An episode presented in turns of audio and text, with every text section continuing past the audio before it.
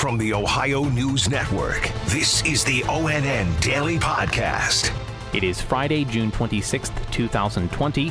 From the Ohio News Network, I'm Daniel Barnett. New data shows that the COVID 19 pandemic is changing its pattern, both in whom it impacts and how it presents symptoms. Tracy Townsend has more. Governor Mike DeWine announced that the average age of those testing positive for COVID 19 has dropped. Before, the average age, it really ranged between 42 and 51. The recent numbers showed the age range between 20 and 49 years old. The CDC is warning people to be aware of a few new symptoms of this novel coronavirus. And those symptoms include congestion or a runny nose, nausea, and diarrhea. The CDC says it's still looking into whether there are even more symptoms to watch out for.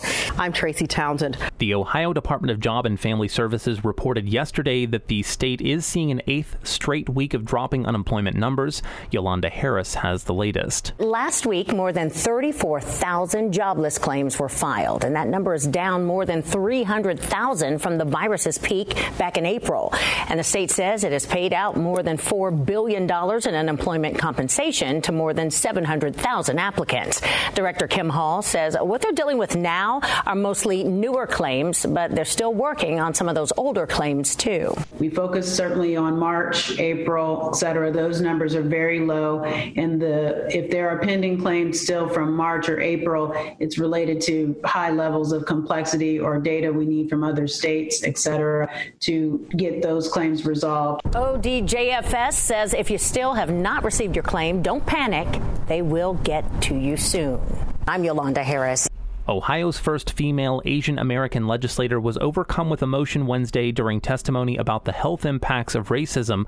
Scott Light has the story. State Senator Tina Maharath tweeted that she feared sending her son back to school, that she was worried he would be bullied for being Asian because our leaders want to call COVID 19 the Kung flu or the Chinese virus. Those are actual words that President Trump has spoken and used at two rallies in just the last last week.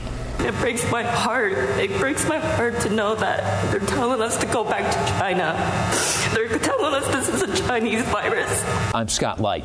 Toledo Public Schools is giving parents the option of having their kids start the upcoming school year staying at home full time and learning online. More from Kaylee Kirby. This comes after hearing from parents who say they don't feel comfortable coming back to school in August. Superintendent Romulus Durant says you will receive a Chromebook, you will receive a, a, a, a Wi Fi connection spot, you will receive at home learning package, you will receive a curriculum as well as in front of an instructor who will bring instruction to you within your own household with and a safety that you want to see for your children. This is just one of the options for parents as they decide what to do for their kids for schooling. Kaylee Kirby in Toledo.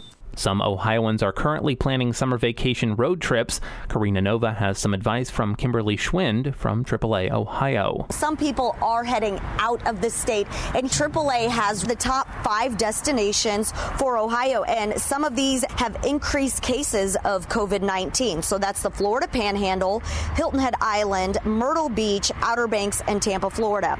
And AAA says a long road trip does require stops for gas or food, so make sure you're prepared Pack gloves with you or even plastic grocery bags will work so that you don't have to touch the pump. Handle the pump with gloves or a plastic bag. In Grandview, Karina Nova. A new statewide program will support Ohio's foster youth as they pursue a college education. More from ONN's Michaela Madison. The Ohio Reach program was recently established by the Ohio Department of Higher Education, or ODHE, to carry forward this decade long initiative. Ohio Reach equips campuses to identify and engage students who were formerly involved in foster care. The program program offers supportive services to the colleges, a mentoring program for selected students, and even an emergency fund to help students overcome short term crises, such as securing housing during school breaks. Nationally, only about 3% of former foster youth earn a degree from a four year college or university. Michaela Madison, ONN, Canton. In Cleveland, a statue of Christopher Columbus stands tall at the entrance of a park in the Little Italy neighborhood, but now one group wants to replace him with a local and national icon on. ONN's Dave James reports. A petition on change.org is calling for a statue of Ettore Boiardi to replace Columbus.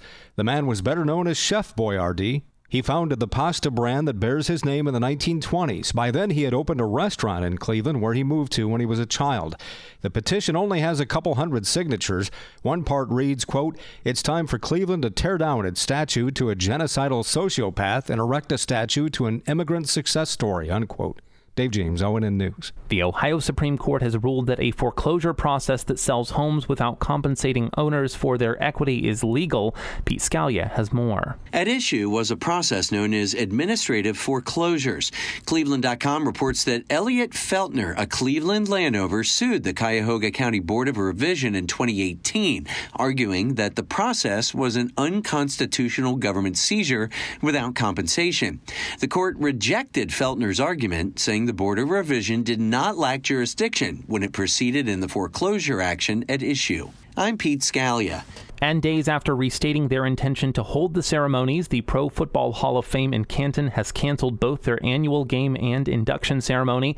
ONN's Paul Keels has the details. No NFL Hall of Fame game in Canton, Ohio this year. The NFL postponed the Pittsburgh Dallas matchup that was scheduled for August 6th because of the coronavirus. The ceremonies to induct the Hall of Fame members has been postponed until next year. Pittsburgh and Dallas will meet in the 2021 Hall of Fame game. This is Paul Keels on the Ohio News Network. Special thanks to our affiliate stations WBNS TV in Columbus and WTOL in Toledo for their contributions to today's newscast. I'm Daniel Barnett for the Ohio News Network. This has been the ONN Daily Podcast, a production of Radio Ohio Incorporated on the Ohio News Network.